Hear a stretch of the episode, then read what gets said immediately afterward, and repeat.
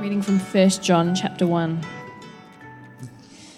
That which was from the beginning, which we have heard, which we have seen with our eyes, which we have looked at and our hands have touched, this we proclaim concerning the word of life.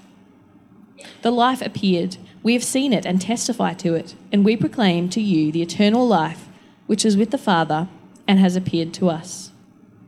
We proclaim to you what we have seen and heard, so that you may have fellowship with us. And our fellowship is with the Father and with his Son, Jesus Christ. We write this to make our joy complete. This is the message we have heard from him and declare to you God is light, in him there is no darkness at all. If we claim to have fellowship with him, yet walk in darkness, we lie and do not live by the truth. But if we walk in the light, as he is in the light, we have fellowship with one another, and the blood of Jesus, his Son, purifies us from all sin. If we claim to be without sin, we deceive ourselves, and the truth is not in us. If we confess our sins, he is faithful and just, and will forgive our sins and purify us from all unrighteousness. If we claim we have not sinned, we make him out to be a liar and his word has no place in our lives. Thanks. Thanks so much, Liz. You may be seated. Um, Sue Kimber read, read the word um, of God to us this morning, and she had us all stand just like we did then. I was reminded it, in, in, American churches that's a very, very common thing, and as, as kind of um, kind of cool to actually take the posture, isn't it, of of standing in respect of something and standing in respect of God's word of saying, you know what, this, this is no ordinary book. This is no ordinary, ordinary reading. This is God's, God's word to us. And so I hope that posture kind of just helped put you, put you in that place. A number of years ago, um, many, many years ago, uh, I was around 24, I guess, and I pretty much had figured, I'd thought of every possible question there was and the answer to it. I, I kind of nutted out most of the things that bothered me in life. And then I went to Bible college. And I discovered that there were a whole lot more questions that um, I hadn't yet thought of. And I must confess, I was in quite a degree of turmoil on one occasion. I um, made my way to, to the admin, admin block there at Bible College, and I was hoping to, hoping to find um, a, uh, uh, one of my favourite lecturers, Professor Ian Hawley, I was hoping to find that he was available and so forth. And I, I went to his office and his door was open, which I thought, good or bad thing. It means either A, if he's, if he's there, good thing, he's, he's available and, and you know, he hasn't shut the door because so, he's studying, I, or there's somebody with him, and I might be able to grab him. Bad thing if it's because he's left the office, he's down at the library or somewhere else. So I, I peered around the corner and and I saw his massive desk filled with papers and books and so forth, and, and, and the light on the desk as well, um, bringing some light into the room because he had floor to ceiling bookcases which seemed to absorb every, every ounce of uh, natural light. And there behind the desk he was, his, his head low, glasses lowered, and, and I knocked on the door and, and he looked up and, and he said, Stewart, come on in. And I thought, oh, good, he's available.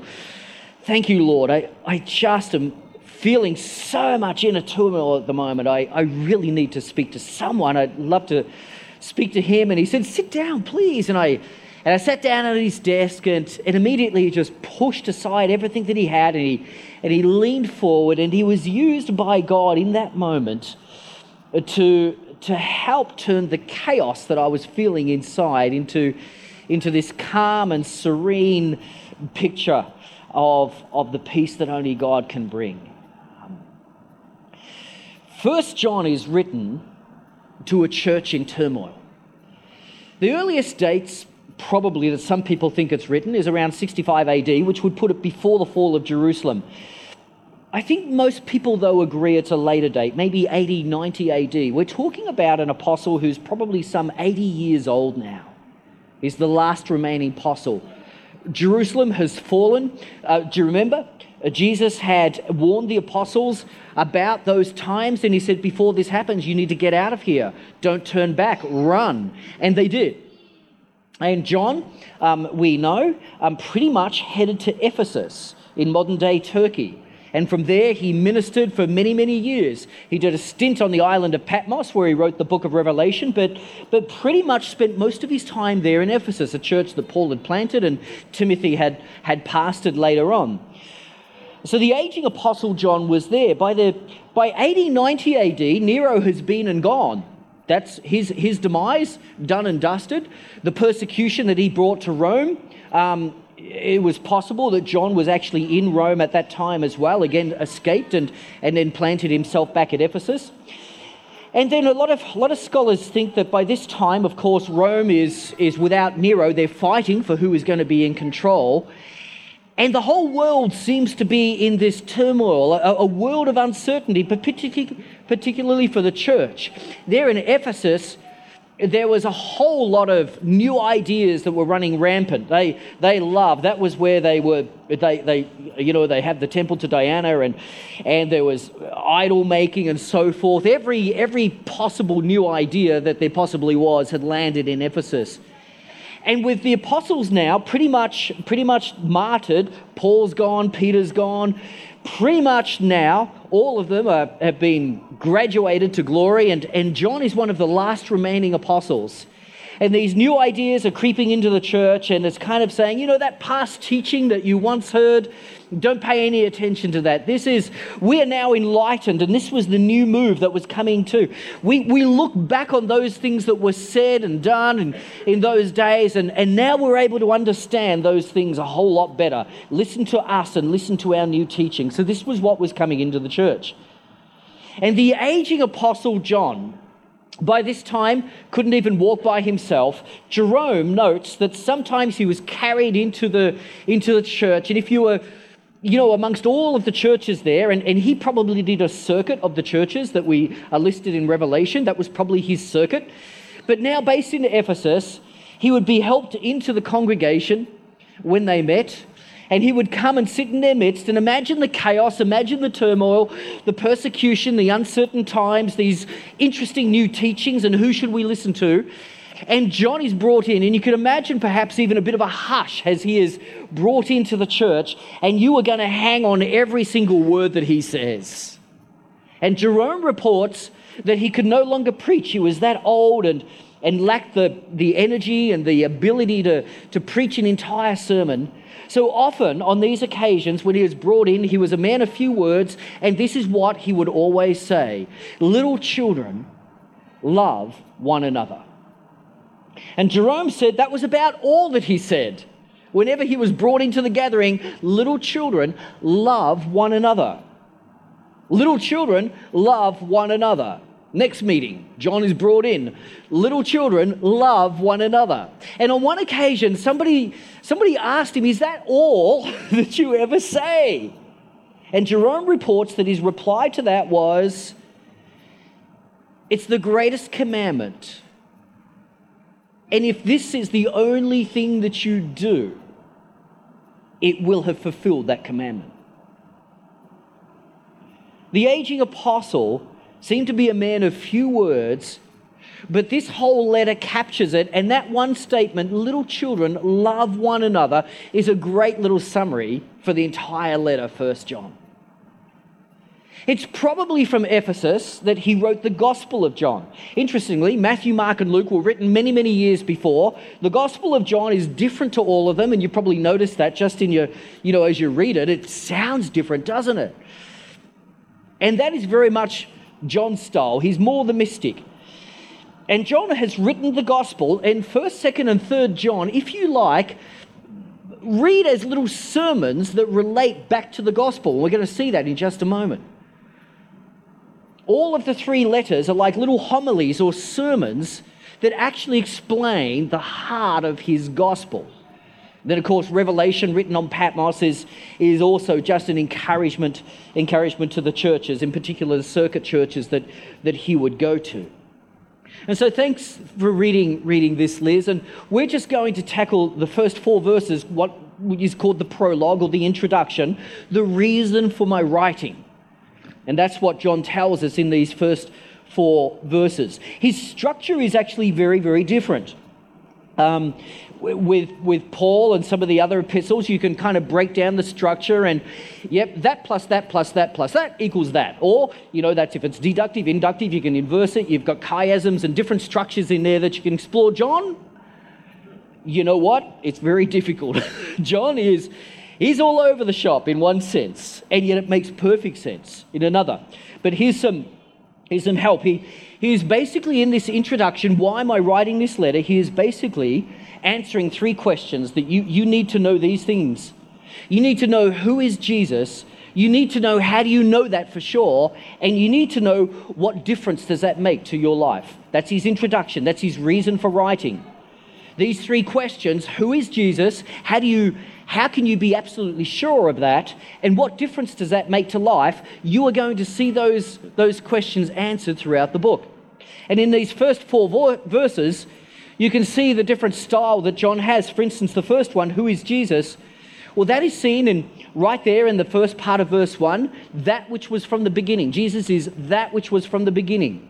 You see it also in the latter part of verse 1, he is the word of life. You see it right there in the, the start of verse 2, he is the life at the end of verse 2, the eternal life, which was with the Father and has appeared to you. Who is Jesus? He is all of those things. He is the eternal life. He was there from the beginning. He is the, sorry, he is, um, he is the word of life, and he is, he is the, um, he is from the beginning, he is the word of life, and he is the eternal life.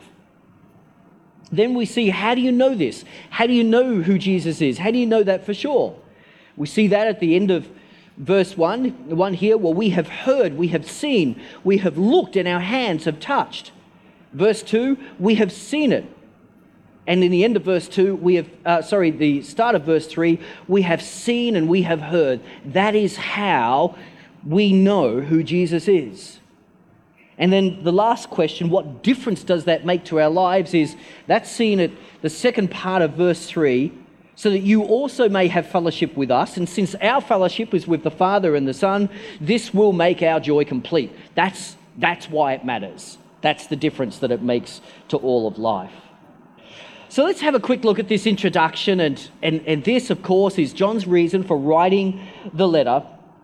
And the first question he's answering is Who is Jesus? Um, this is an important one. And I guess John was answering a problem. He was speaking to a problem that we even have today as well. You've heard me use this illustration before, but, but for the Christians, we have, we have the Word of God, and, and it is a lens through which we are supposed to see the world. In, in this, this way, it is a little bit like a telescope. At one end, where you put your eye, you have a very, very small lens. At the other end, the lens that you're looking, looking through, ultimately, it's a very large lens. The lens, to use a telescope properly, the lens that you, that you look at is small and, it, and it's larger at the other end. As Christians, that small lens is like the Bible. We're supposed to, to look at the world through the lens of the Bible. The, the world, the, the pervading philosophies, our particular situation and our circumstances, the way that we look at that to make sense of it is to use the Bible as our, as our lens to look at the world. But there will always be a temptation to swing that telescope around and to use the lens of the world, the pervading philosophies of the day, the circumstances in which we find ourselves, situations that we are in, to use that as the lens in which to view the Bible. In fact, there are many who would say, hey, listen, we are an enlightened world. We understand things we didn't way back in those ancient times. This is the lens through which you should be trying to make sense of the Bible and this uh, kind of these archaic stories and myths that will always be the temptation. And you might say, okay, thank you for giving me the heads up, Stewart. That will never happen to me. I promise you this. This is, this is prophetic me. It will happen to you because it happens to everybody. Unfortunately, I would love to promise you, as, as Christians and followers of Jesus, I would love to promise you a pain free life and that no major tragedy or suffering or difficulty or challenge will ever come your way. And in that moment, I would be, I would be telling you a falsehood. The reality is that suffering, challenges, difficulties, they come to each of us. And I would suggest that at some point in everyone's life, a challenge so great, so difficult, so heartbreaking will come your way that you will be tempted to flip the telescope and say, I just cannot make sense of what God is doing at the moment. I cannot make sense of His word. I cannot make sense of, of why this would happen. I, I, and you will be tempted to flip the telescope and look at Scripture and God through the lens of the world and your situation. There'll be a temptation one day, and I've warned you that that will happen. And you need to be disciplined and you need to say to yourself, No, I will not do that in faith. I choose to look at the difficulties that come my way through the lens of Scripture.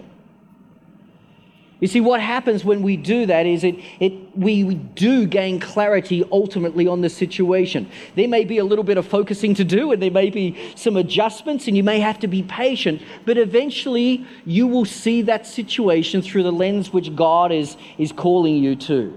Flip the telescope, and suddenly what happens? Things look distant and very small, don't they? And eventually your God will as well. So John approaches the church in this way, and, and he he is addressing an issue whereby a new teaching has come into the church called Docetism.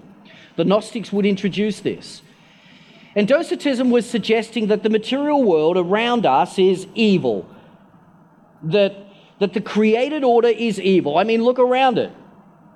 You know, things are in a state of decay, and for every good thing, something bad is happening. Hey, it would be very, very easy to be, be quite despondent about, about the world in which we live. You can be the most optimistic humanist that, that ever, ever paraded around this world, but at the end of the day, 10 minutes listening to a news broadcast is going to bring you back to reality. We do live in a world in which evil is present. And Docetism basically said that that being the case, Jesus could have been fully God, but there is no way that he could be fully human. Because if he was fully human, he'd be a product of an evil world, and that, that you know, logically discounts the fact that he could be fully divine. It's one or the other. He could be fully divine or fully human, but because the, you know, our humanity, the material world around us is, is, is evil, you can't have it both ways. No, Jesus must have been some sort of phantom, some sort of spirit man. And, and that was one of the teachings that was creeping, creeping in through the Gnostics at that particular time. So John says, no, the way to look at this is to stick by the teaching that you received early on. Keep the telescope focused the way that it is. I'll tell you that Jesus was both fully God and, and he was fully man. And, and now we see this in these verses. If you look at if you look at um, the first, first part there, verse 1a, he is from the beginning. This is this is Jesus who was eternal. And it correlates. Remember, I said that it's sort of what he's saying in his first letter actually corresponds with the gospel. Look at the first few verses of John, and, and there it is. He's saying Jesus was from the beginning. And John, his gospel, chapter 1, verse 1 says, In the beginning was the Word, and the Word was with God, and the Word was God. Verse 2, He was with God in the beginning. Then John says that He is the Word of life the word that brought life. He is, he is the creator. And we see that in verse 3 through him, all things were made. Without him, nothing was made that has been made. And then he says, John, in his letter, he is the eternal life in verse 2. He is life in himself. He not only creates, he is life. He is, his very essence is life. And we see that also in verse um, in verse 4 of John chapter 1 In him was life, and that life was the light of all mankind. He is fully God. He is eternal. He is the creator, and He is life. He is fully God. He is fully divine. And then John goes on in his letter to say, and He appeared to us. He was manifest to us. We heard Him, we saw Him, we touched Him. He was fully man in John, the Gospel, in chapter 1, verse 14, the Word became flesh and made his dwelling among us. We have seen his glory, the glory of the one and only Son who came from the Father, full of grace and truth. John is answering in that very, very first little introduction there in his prologue, he's answering this question about who is Jesus. The Gnostics say he could only be God. He can't also be fully human. And John is saying, no, he's both. He is fully God and he is fully man. He is eternal, the creator in life, but he is also incarnate. The word became, became flesh. You know, we are all called to think correctly about Jesus and who he was. Theology, in a sense, the study of God, is something for all of us. We should all be good theologians, but here's the thing good theology is not what you think about God. Good theology is what God thinks about himself. And John actually, actually says in, in chapter 5, I know we're not there yet, but you can, you can flip, spoiler alert, you can flip over to chapter 5 and look at verse 9 here. This is good theology, not what we think about God, but what God thinks about himself. We accept human testimony, but God's testimony is greater because it is the testimony of God which he has given about his Son. We are called to think correctly about who Jesus Christ is, and, and John in this letter is calling us to do that. Be good theologians, think correctly about Jesus. Now, but how do you know these things? How do we know anything? How do we, how do we know? And Jesus now goes into that. You see, the Gnostics, gnosis, means to know, it's a special knowledge. And, and John often uses throughout his letter we know, we know this, we know that. And he talks about the knowledge that we have through the revelation that can only, only come from God. The reason I had to go to Ian Hawley's office on that particular day was a dear friend who had discipled me for many, many years when I was quite young, just you know, through the teen years and into my, you know, young adult years. He'd poured himself into me and, and he'd been a really good teacher. But now some different ideas were creeping into his thinking, and, and he was coming up with some stuff which, as I listened to him, I thought, wait on. that contradicts what you would have taught me years ago. That contradicts what, what we used to agree about, what we used to pray about. You know, that contradicts a whole lot of things that earlier we, we would have thought and so forth. And, and I I didn't know what liberal theology was. I, I had no idea. I was still first year at Bible college and I was still learning these things. But something about what, what he was now introducing to my thinking didn't sound right. And this had created the turmoil within me. This had led me to Ian's office to go and kind of have that time, time with him. And that, in a sense, is what some teachers had done to the church there in Ephesus and throughout that area as well. They were Gnostics, and it's called that heresy is called Gnosticism. They were people who put an emphasis on what it means to know. To know, there was an emphasis on the mind and, and, and even the imagination. It didn't necessarily have to be fact. Jesus didn't have to physically appear as a man and, and physically die and be physically resurrected and those sorts of things. The mind and the imagination were superior to, to historical fact and such realities. This was Gnosticism. Somebody has said it was well, like if you try, want to get your head around it today, if you, if you took a bit of liberal theology and poured it into a, into a mixer, and then you took a little bit of you know, modern, modern thought and, and philosophy, and if you took a little bit of the, the New Age practice and, and understanding of things and you blended that, you'd kind of, you'd kind of have something close to Gnostic thought. Um, it was confusing, and the teachers were often very, very persuasive. Um, they knew and it was very, very difficult to question as well. Because they would simply say, these are, these are things too difficult for you to understand. You have to be enlightened. You have to have this esoteric knowledge. You have to be, well, spiritually enlightened like we are, and therefore very hard to reason with, and, and so forth. And so John has to combat this as well. And so he says here, well, they say they know this and they know that. Here's what I know. I have first hand experience of who Jesus really was.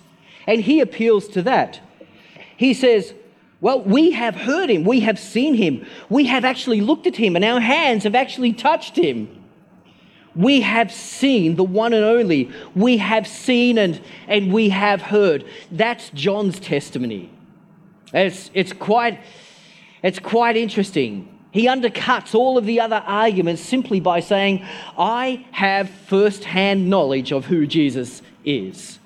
Um, I wonder whether he may have had in mind uh, something, something like perhaps a, a moment that we read about in, in Matthew chapter 13. In Matthew chapter 13, just to give you the, the skinny, um, the disciples are asking Jesus why he speaks in parables. You know, we don't understand what you're saying. Other people don't understand what you're saying. Why are you talking in parables, Lord? And so Jesus takes them aside, and, and there's this beautiful, intimate little moment. In chapter 13, he's just told this, this parable about, you know, a farmer sowing, sowing seed, and some of it's fallen on the path, and, and the birds come and they, they, they peck it and, and, and pick it up, and it's, and it's stolen away. And, and some of it falls on rocky ground, so you know, the roots don't sink deep and, and the sun comes and scorches it. And, well, that's dead as well. Some of the seed actually catches and falls into the soil, but then thorns grow up and surround it and, and kill it off. Now, some of the seed lands in good soil. And the disciples are probably thinking, great, if we were planting a garden bed, that would be really handy knowledge. But we don't understand the parable. So Jesus takes them inside and he has this lovely moment with them. And in chapter 13, verse. Um, verse 16, 18, it is. Very, very small font, this. But blessed are your eyes because they see, and your ears because they hear. For truly, um, verse 17, for truly I tell you, many prophets and righteous people long to see what you see, but did not see it, and to hear what you hear, but did not hear it. So when John comes to the church and say, okay, the Gnostics claim this and that and so forth, and la di da di da, great here's what I've seen and heard, and I got it straight from the Master himself. Jesus actually said to them, You know what? There are many very righteous people, prophets, who long to see and hear what you're seeing and hearing, and they couldn't. You have been chosen for this moment. I imagine all of the disciples in that moment realized, What a privilege! Wow! Seriously, like Elijah and Elisha, and they could have named all the. They didn't get it, and we're getting it. Wow. Then he goes on and explains the parable of the seed that listen, some of it, some of it does fall on, on hard ground and, and so forth. Um, and the evil one, he comes and he snatches that away. Some of it falls on, on rocky ground. Trouble and persecution come and they fall away. Some of it fell on good ground, but the thorns choked it. The worries of this life and deceitfulness can, the deceitfulness of wealth in particular, can choke the word of God. But some of it falls on good soil, and those who hear and understand, it produces a wonderful harvest, a wonderful, a wonderful crop. John calls upon first hand experience. We need to understand who Jesus is and we, in, we need to understand, and how do we know that? Here's, here's an interesting fact about the way the book is written.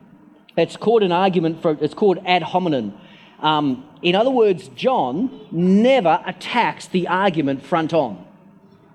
He, he doesn't even, I find this kind of fun, he doesn't even deconstruct the reason of the Gnostics. Doesn't even bother. Why? He just proclaims the truth. This is not, this is not refutation. I refute this. It's proclamation. I don't have to do and I don't have to pull apart their arguments. I'm not going to tell you how they've formed their reason and deconstruct it for you. I'm simply going to tell you what's true. I saw him, I heard him, I even touched him. I know that Jesus is who he says he is. I'm proclaiming to you here the truth. That's interesting, isn't it? I guess sometimes um, we can be tempted in, in our witness and so forth to rely heavily on apologetics and, and being able to, to win an argument and so forth. But you know what? Following John's example here, maybe it's simpler than that. maybe we simply proclaim the truth. We just say, oh, listen, these are wonderful ideas that you have, and I'm sure they're very persuasive for you. I'll just tell you what Jesus said. I'll just tell you what I believe from the Word of God. I will tell you what I have tested over my lifetime and found to be real. It's an interesting thought, isn't it? And that seems to be John's style throughout this, this gospel. John essentially says that the eternal Word, who was also the living Word, became the incarnate Word living amongst them, gave them the spoken Word, Jesus' proclamation, so that they could write it down and it would become the written Word. We also encounter Jesus in a similar way. The living Word, we encounter the living Word through the written Word. But here is perhaps perhaps one, one difference. For John, um, he heard this directly from Jesus. He received the spoken word, he wrote it down, and he gave us the written word. For John, it was the spoken word. I heard Jesus say this, which became the written word. For us, it's the other way around. We have the written word, and that must inform the spoken word. In other words, I don't have a whole lot of license. I don't get to do what John did. The spoken word does not become the written word.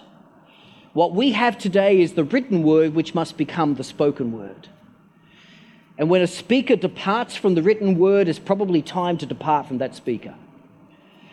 John emphasizes this particular point of, of his regarding how we know that something is true and how to stand by that.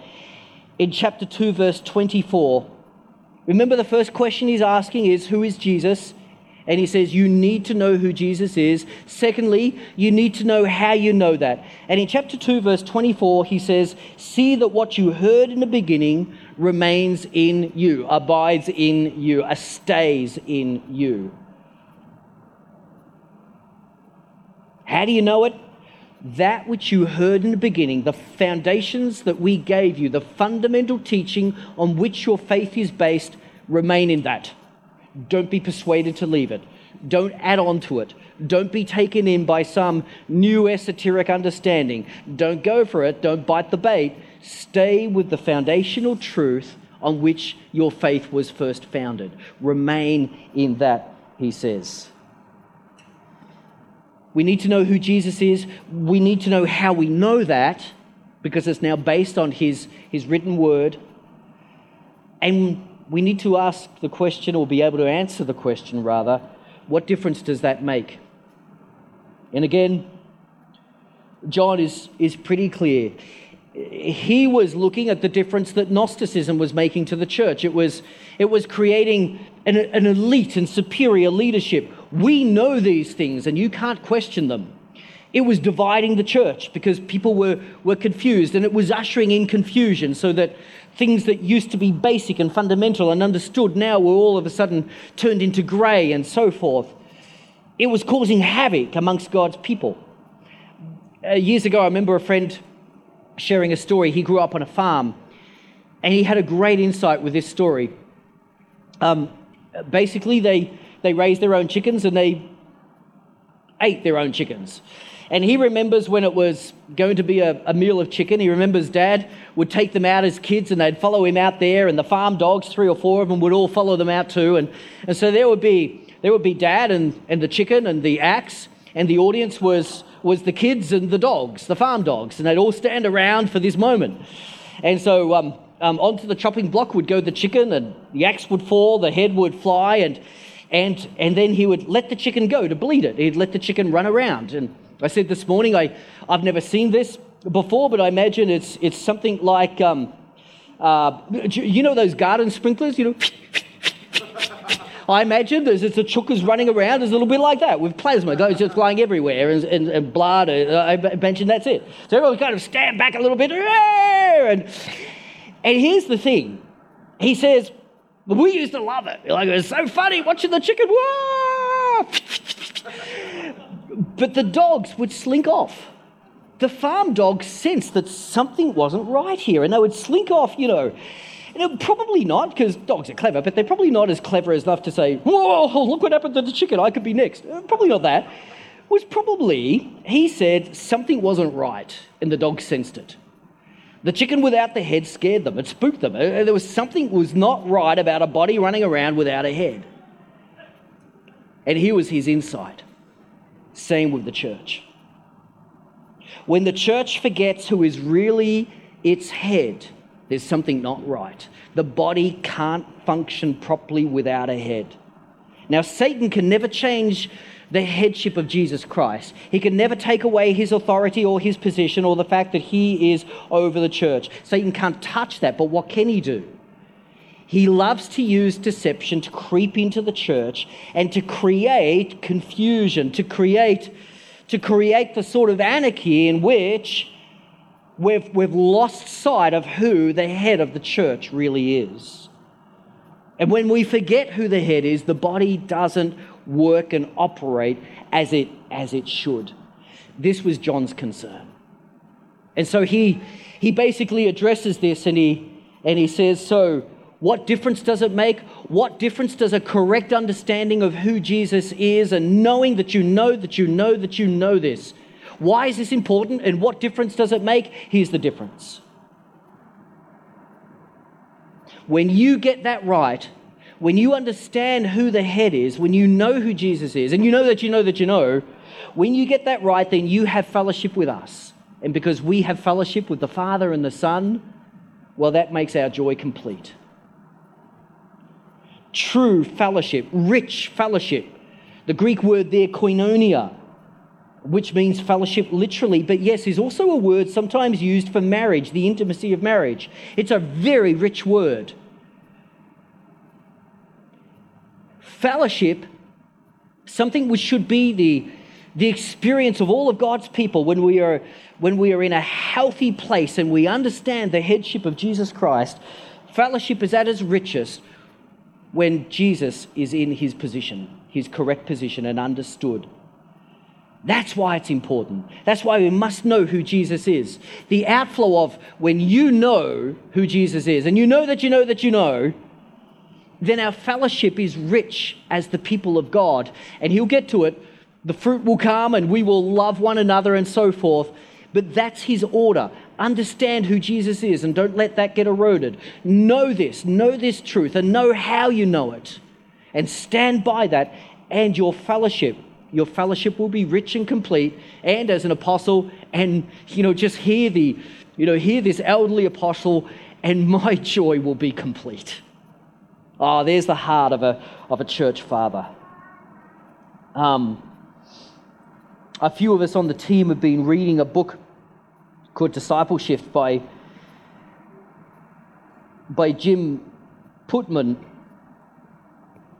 And in it, he talks a little bit about some of the values of the church. When you try and understand the difference between a, one culture and another culture, missiologically, um, you look at the values. But here's the interesting thing it's not like you can, you can list off the values of this culture and the values of this culture and say that, aha, look at their list of values. You know, um, now I understand the differences because often the values will look exactly the same. It's not as easy as we think, you know, life is good and death is bad.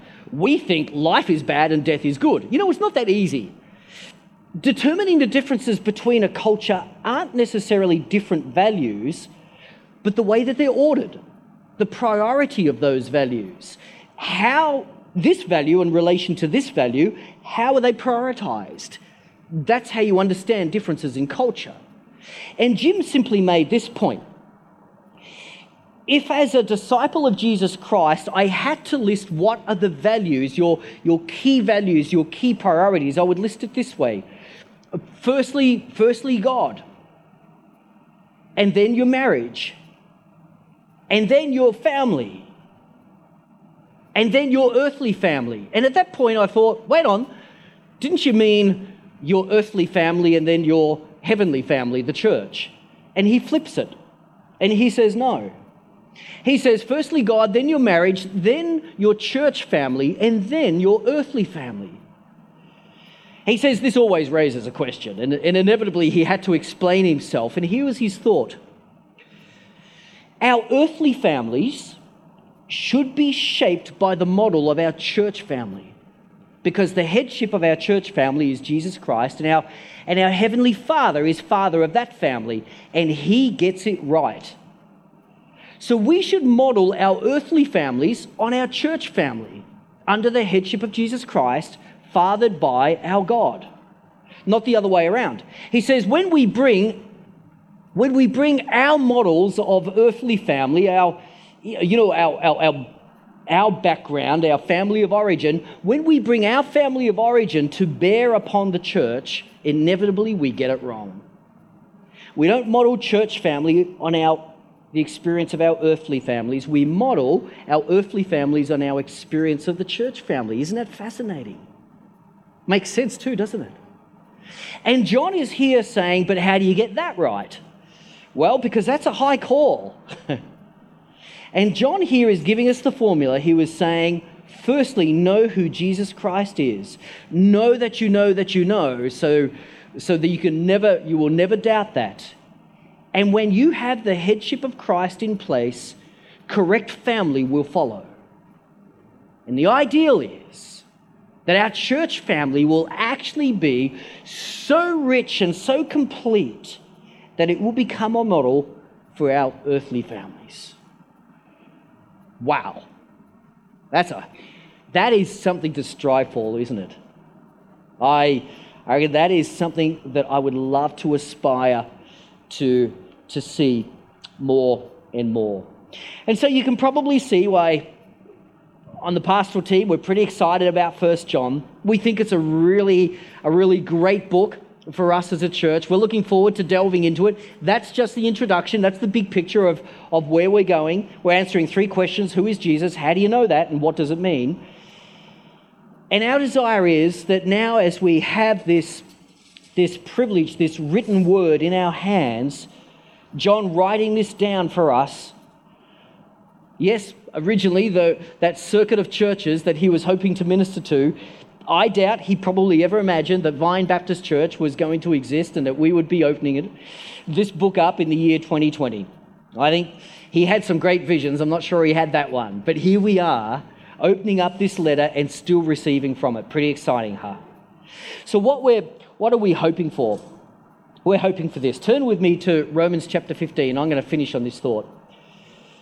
Over however long this takes us, Mark took us two years. I reckon we can get, I reckon we can nail First John, you know, at least three, right? what are we hoping for? We're hoping for this. Romans chapter 15. Not going to tell you the verse yet because you'll start looking at it and you're going to spoil this. But when we had our privilege of long service leave last year, I'll just tell you the, just tell you the background to this verse for me.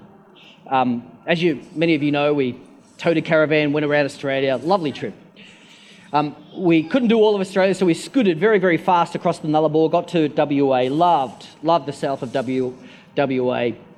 We got to a little town called New Norcia where there is a Benedictine monastery, and there's only, well, it's a monastery, there's only one church there, it's a Catholic church. And I, um, as we read, read about the township, you know, the bakery, the coffee shop, the, um, read also about this program they had where you could meet a monk. I thought, oh, I'd like to meet a monk.